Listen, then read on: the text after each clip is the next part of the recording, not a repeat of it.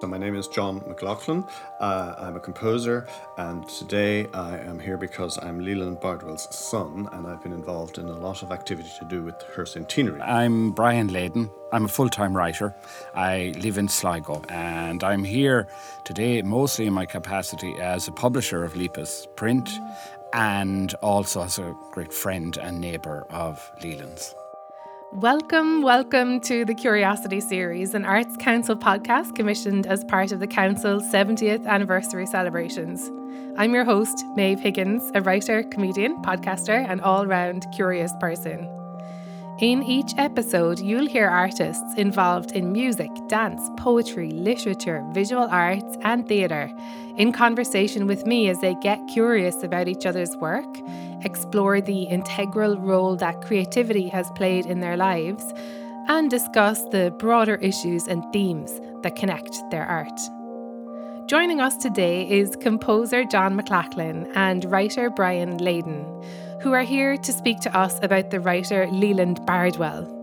Now, as part of the centenary celebrations of her birth, John and Brian have worked together on the publication of My Name Suspended in the Air Leland Bardwell at 100.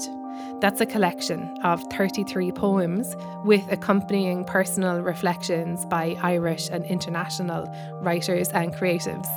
I'm very much looking forward to discussing this publication with them, as well as delving into Leland's work as a writer in the context of her fascinating and somewhat unconventional life.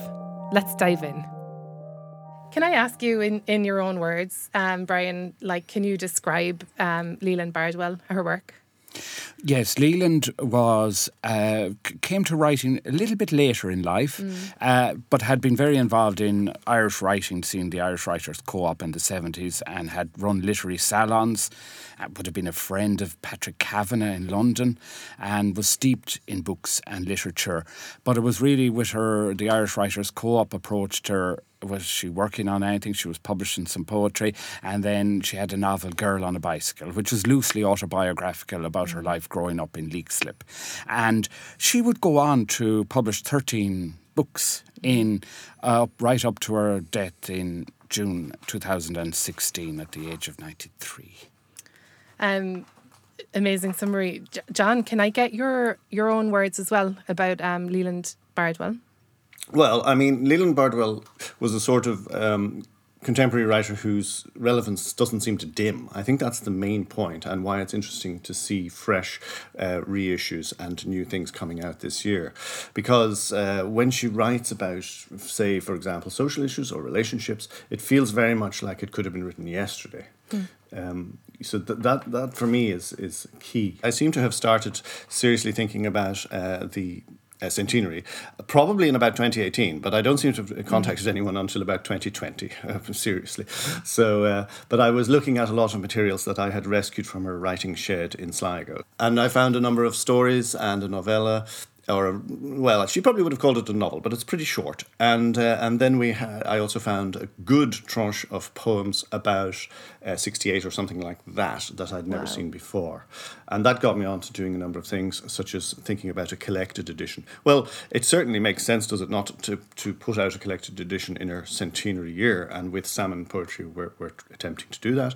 And uh, yeah, so we've been digging up a lot of poems that were published in pamphlets and periodicals in the 60s. So all of that work is done, and that's yeah. ready. Yeah, it's nearly ready to go. Oh, that's really exciting. I um for somebody who doesn't, um, you know, who isn't familiar with her work, I suppose the themes running through Leland's writing is it's fair to say she might present the world from the point of view of the outsider in her work. Can can either of you, maybe both of you, talk speak to that? Well, I, will step in there, Maeve, and say there was something said in Leland's obituary, actually, which I think was written by the poet Pat Boran, who would have been Dedalus Press and publishing a lot of Leland's poetry mm. before um, this.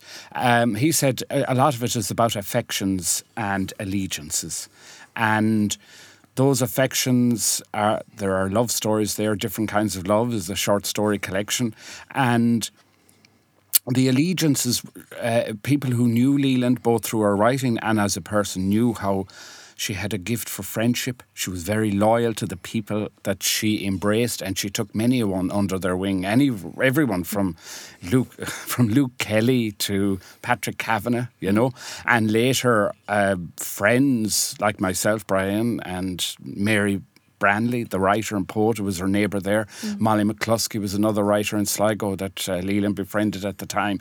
So uh, this all fed into a kind of a, a, an overall worldview which Leland had.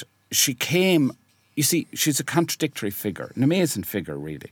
She is technically she's big house Protestant Irish. Now it was the leaky roof kind of big house in mm-hmm. Leixlip where she grew up. Also, she uh, she made it to Bohemian London, knew the likes of Anthony Cronin when he was mm. there, and uh, then made, came back to Dublin, set up a literary salon where people like Paul Durcan would have wandered in, and then.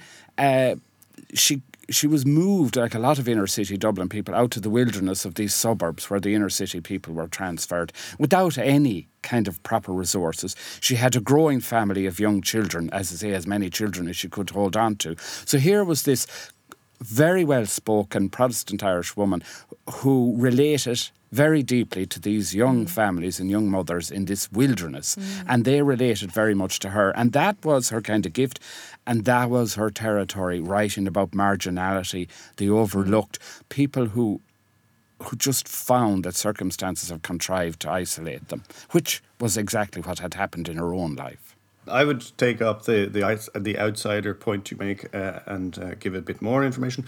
So, for example, even when very young, uh, she and her sister ended up uh, minding their dying mother, mm. as her mother as their mother was dying of breast cancer, and she mentions in her memoir *Restless Life* that when this uh, sort of tragedy befell the family, that her father gave up on all discipline, and I think that's very striking because Paloma went off to Africa and ended up having four or five husbands and Leland herself had uh, numerous uh, men and liaisons it, in her life. Paloma is, having is her, her sister? sister. Okay. Is her sister, yeah. Your aunt. So, mm-hmm. you know, that's one strand, indeed, who, who I've never met. Uh, but anyway, mm-hmm. the um, Yes, so that's one strand in the outsider theme, and as Brian very rightly says, well, she lived in a very bohemian kind of some, um, a very bohemian kind of way in the sense that she didn't worry about any rules, you know, that were, say, for example, current when she came back to Ireland in the very early sixties, or I think it was probably late 50s mm-hmm. She she was having children out of wedlock and this kind of thing. And uh,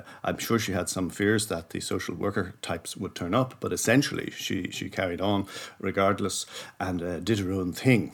So yeah, so this made her very sympathetic, I think, to other people, such as unmarried mothers and, and whatever you like. You know, so like her her relatively wealthy original background fades into insignificance, as Brian was pointing out. By the time, and then by the time in 1980, when we were all moved out to Tallaght, that was quite an important point for sure. In in comes up as a theme in in a number of stories and poems. Mm. Yeah and even you know relating to to other other mothers um, and this kind of you know the experience of being a woman being a female writer in Ireland. Brian I read you described Leland as a feminist without a manifesto. Can can you expand on that? Can you help us understand um, her feminism Yes, in the sense that Leland didn't like to be pigeonholed, and it was one of the reasons, perhaps, that sometimes she was overlooked for festivals and for inclusion in events and anthologies because she didn't sit easily into any kind of feminist category, mm. though clearly she was a strong advocate for women's rights and if you think about her life, it's one of kind of an indefatigable industry writing while trying to rear a family, working as a single mother and as a writer who didn't. She read, led some creative writing workshops that p- people who have contributed to My Name Suspended in the Air, the anthology of poems that but we've that's brought not, out. not famously well paid work. No, it is not. yeah, so, yeah. therefore, and she was trying to sell scripts to RTE and wow. do all of that. So, she she really understood the experience, but she yeah. didn't want to be seen as any kind of particular banner waver. But she has beautiful poems like the Bingo Bus, you know, which is about advocating for some kind of services from Tallaght to get a bus in there. Them's your mammy's pills kind of catches the despair of the tranquilized state and and and and the kind of hidden desperation of the lives she was championing. And you know, there's stories about it, uh, street people, heroin addiction, alcoholism. She has a poem about Ruth Ellis. Uh, which is very powerful. Mm-hmm. And uh, so it manifests across the whole spectrum of things, but not in a tub thumping way labels are one thing, action is another, right? She was very active in, in publishing in her career, which is a very powerful thing to do, you know. Um, uh, co founder of Cyphers with um, Eiléan Ní Chuilleanáin. Elaine Quillinan, that's right. And Pearse Hutchinson. Pearse, Pearse Hutchinson, Hutchinson, and, and then MacDara Woods. MacDara Woods. Um, how important was the publishing work to her, John? Maybe you could speak to, to us about that. Well, um, I remember recently talking to Eiléan, and Eiléan was saying that uh, there was a point where, having done many readings in sort of pubs and the like, this scene which involves Eiléan MacDara, uh, mm. Pearse and Leland, and probably many others, uh, which sounds really fun, they, by the way. They suddenly. Re- Indeed, absolutely, and they probably they, they came to a point where somebody and I can't remember, but Helene would remember. Somebody yeah. said, "Why don't you start a poetry magazine rather than just reading?" You know, this kind of thing. Um, yeah. So they did, and uh, it's turned out to be one of the longest running poetry magazines in the English language. Wow. Um, the her involvement in the co-op uh, publishing, I mean, it was a little bit more tangential in the sense that she wasn't involved so much in reading others' work, uh, or at least she didn't get in on the ground floor truly as a co-founder, but. Uh, she was one of the first, no, you know, her novel was one of the first ones to be published in that imprint, and a second one was published in that imprint. Uh, and I personally remember uh, people like Neil Jordan coming to the house and discussing the pros and cons and the advertising and the this and the that. You know, the John, the kind of commercial appeal, right? You're saying like Neil Jordan came, there was script, talk about scripts, there was. Where did she sit with that? I'm I'm yeah. fascinated by that. Well, initially Neil Jordan would have been coming with a short story collection, Night in Tunisia, and then a couple of novels come out, uh, not all mm-hmm. under Co-op, because Co-op didn't last terribly long. You know, they were beset by the problems of just distribution, of mm-hmm. walking along to famous distributors and shops, and those saying, "Well, we've only heard of publishers from England. What's all this?" You know, sort mm-hmm. of thing. Mm-hmm. It was a very early stage in in a very important thing that has improved a great deal since about the early seventies. In terms of yeah. now, we have many many Irish publishers of every kind, poetry and, and prose and the like. I get the impression, uh, which is something I'm probably inventing or possibly inventing, but James Liddy published Leland in his periodical Arena, and she wasn't getting published anywhere else, and women weren't getting published anywhere else. And I think this may be connected to the fact that James Liddy was gay and uh, found himself feeling very much like an outsider, so of course he sympathized with women.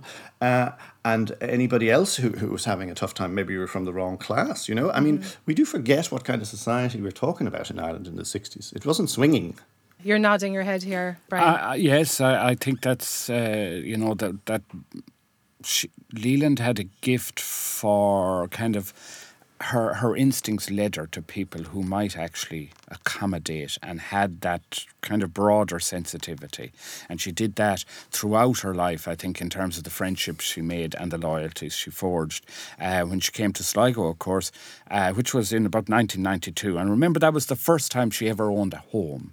She had rented places and that, but now with the help of an Arts Council grant and, as she said, non traditionally borrowing money from her grown up children to finally buy a home, she got, you know, uh, bought on trust. There was no deeds for this place. A big rusty key arrived in the post, and she had to wait another 14 years before she could consolidate ownership with deeds, new deeds written up. So mm. uh, she, she, she knew what it was to be right on the cusp of everything, so but precarious. not quite there precariousness, yeah. precisely, Nick. The black rose withers in the snow, and all the daft and aged are cheating death. I among you salute you, and I envy you your facility. I'll bequeath you my Dalberg and my Borges, if you grant me back a moiety of what I flaunt long ago.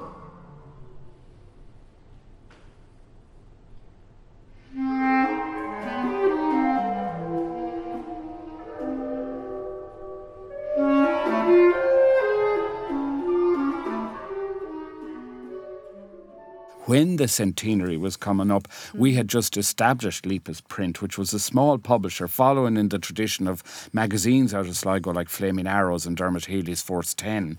And we thought, well, there's an opening here for a small, curated, independent publisher. We'd had uh, two titles out at this point Mary Branley's A Pinch of Snow on a Black Velvet Glove Yeah. and a novel. And um, w- when it came to Leland's centenary, and we had this book in mind, centenary is a very militaristic term. It is, yeah. So uh, it was the editor of the book, Libby Hart, Mm-hmm. who came up with this. Let's pick a phrase from a Leland poem. It's from Seven Rings. It's My Name Suspended in the Air. So it was the editor. Mm-hmm. Libby Hart, who came up with that. And then that was complemented by the poet Mary Branley, who provides a beautiful forward to the collection and sets up that theme that this is a book about poetry and friendship.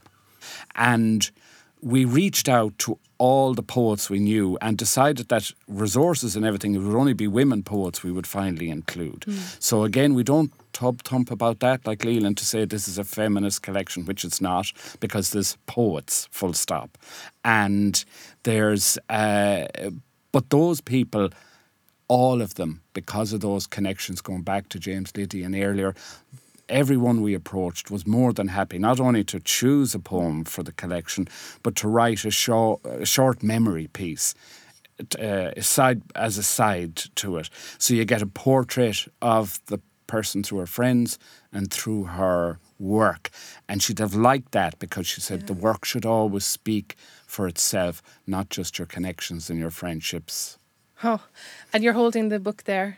Yes, we're very proud of it. It's a. It turned out lovely. They're really nice editions, and we'll have a uh, the poetry.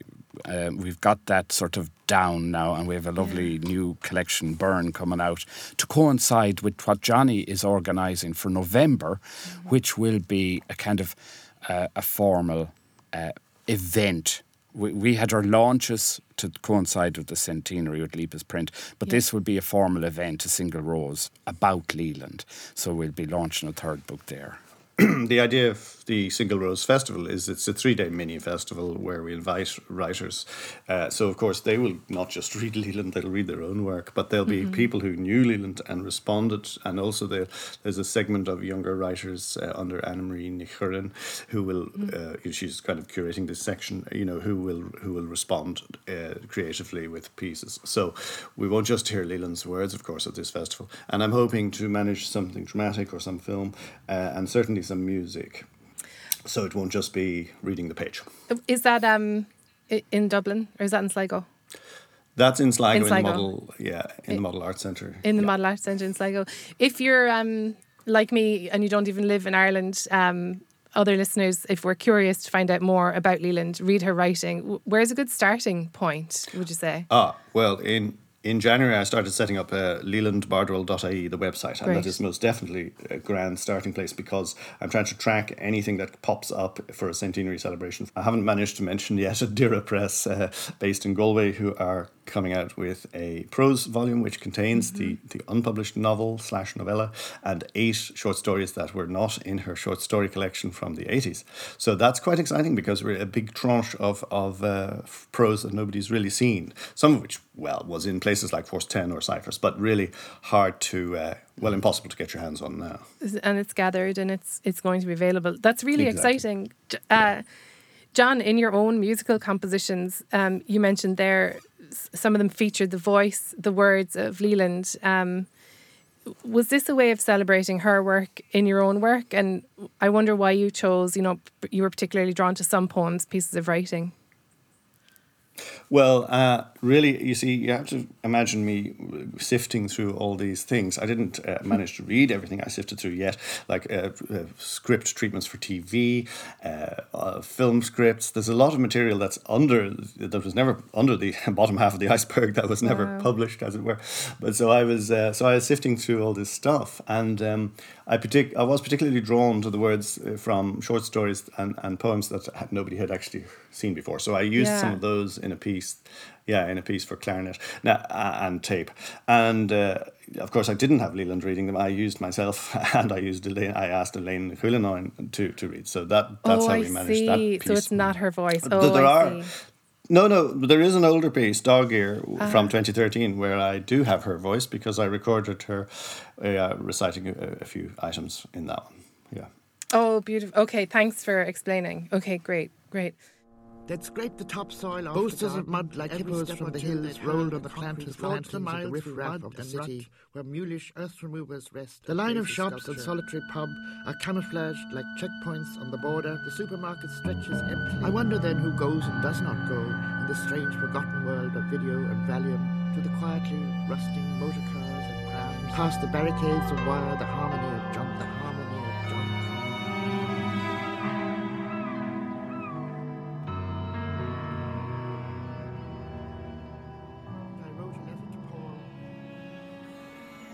I'll pick you up as well, Maeve, just on um, the, you know, where to start with her work as Yeah. well. You know, when. Um, Obviously, I'm going to say that you should start with our own Lepus print book, the uh, My Name Suspended in the Air, Leland Bardwell at 100, and that's edited by Libby Hart, the poet I spoke about, whose book is coming out. That is an occasional collection in the sense that it is specific to her centenary. Mm. There's a limited print run of that, and you can get that on the lepusprint.com website. You can get it in the bookshops. I, I tend to use books upstairs and small independent bookshops mm. around the country as our sources. So if people are looking for work, I recommend that those those are the kind of places they search. But in finding her work, it's slightly difficult because Pat Boran uh, did help to uh, republish different kinds of love, her short stories. Mother to a Stranger still tends to be available, which I one of my favourite of her novels, uh, because I wasn't overly familiar with her early work when I first knew Lena because it was so hard to get. Mother to a Stranger is largely set in Sligo, and uh, it was a huge hit in Germany, of all places.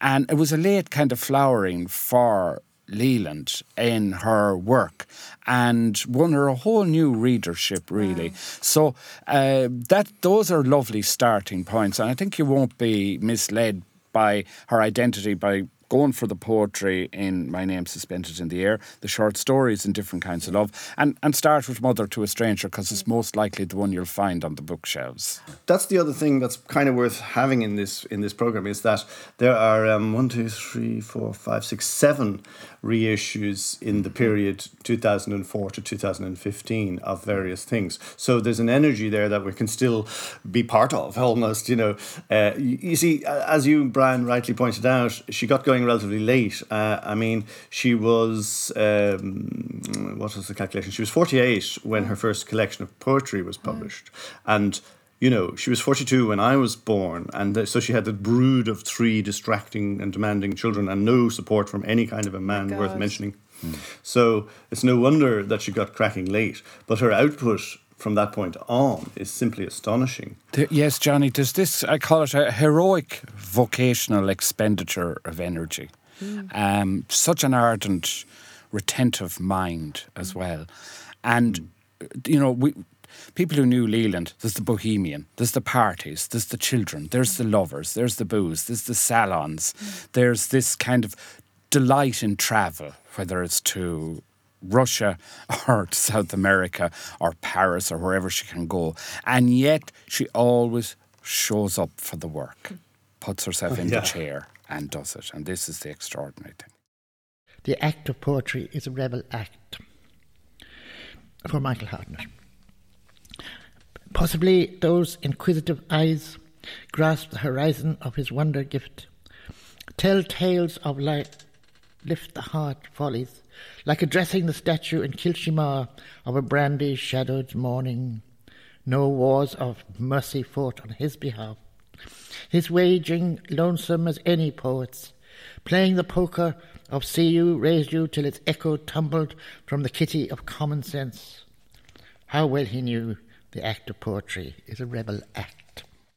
Can you um, t- tell us? You've mentioned a few times about her friendship and how she was as a as a friend, and I suppose as a artist peer. Yes. What was your own friendship like with her? Well, I, I enjoyed some really lovely times with Leland in North Sligo because it happened that uh, we moved to that area. I had known Leland through working with her on the Scríobh Literary Festival mm. Committee, which she had set up along with the poet Jean Valentine, then Molly McCluskey helped, and then Mary Branley helped, and then I helped. But then I moved to that area. I could walk across the cliffs from my house to Leland's and frequently did. And that was, she loved company. She loved people and she loved to see me come and talk about books. And I learned a lot from Leland. She had been reading from the earliest age as has been said earlier, there was the Cyphers magazine where herself and MacDara said, There's a spark there, you recognise it. And Leland would do that. I would bring her work, she would read it, and also she would arrive outside her own house in a little golden coloured Renault. Mm. And sometimes she'd be in such a hurry to read the new book she'd bought that she wouldn't bother to get out of the car. She'd read it in the warmth in the car and then go in. And I wouldn't be able to keep up. She would be better informed about new and upcoming writers than I would be. Mm. I would show her the work. And I'd be halfway on the cliff walk home when it would dawn on me it was very encouraging, but she said something critical. And I have any sense, I will cut that line or passage or think about that. So she never took ownership or f- you never felt that you were being talked at, mm. you were being talked to by Leland. And that was the relationship I had. And in later life, as has been said, when when all the hurts, when when you think you couldn't hurt her, the one place she could be hurt was in her mind, and she suffered a stroke that mm. deprived her of the capacity to read and write, and she had to literally reteach herself, relearn how to read and to write again, and that was very difficult for this person who's such a brilliantly stocked mind and whose passion was books and, and, and supporting them, you know?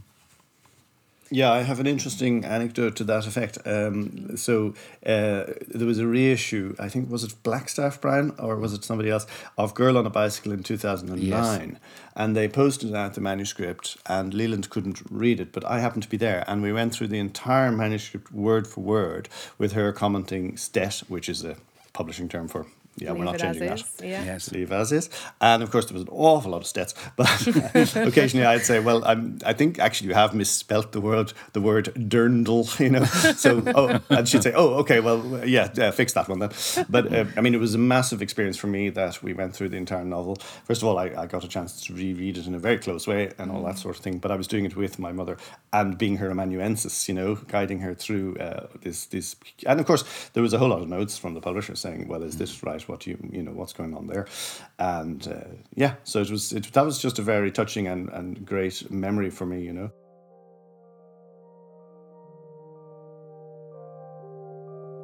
That's our episode. Thank you so much for listening. Stay tuned to the Arts Council website and social media channels. That's where we'll announce our next guests. Now, if you enjoyed the episode, please like it, please rate it, subscribe to the series, and share it with others. Doing that really helps us to spread the word about these wonderful conversations. Huge thanks to the artists who joined us this week and to our audio engineer, Dean Jones, at Scimitar Sound. This series is produced by Milestone Inventive and Big O on behalf of the Arts Council of Ireland. See you again in a couple of weeks.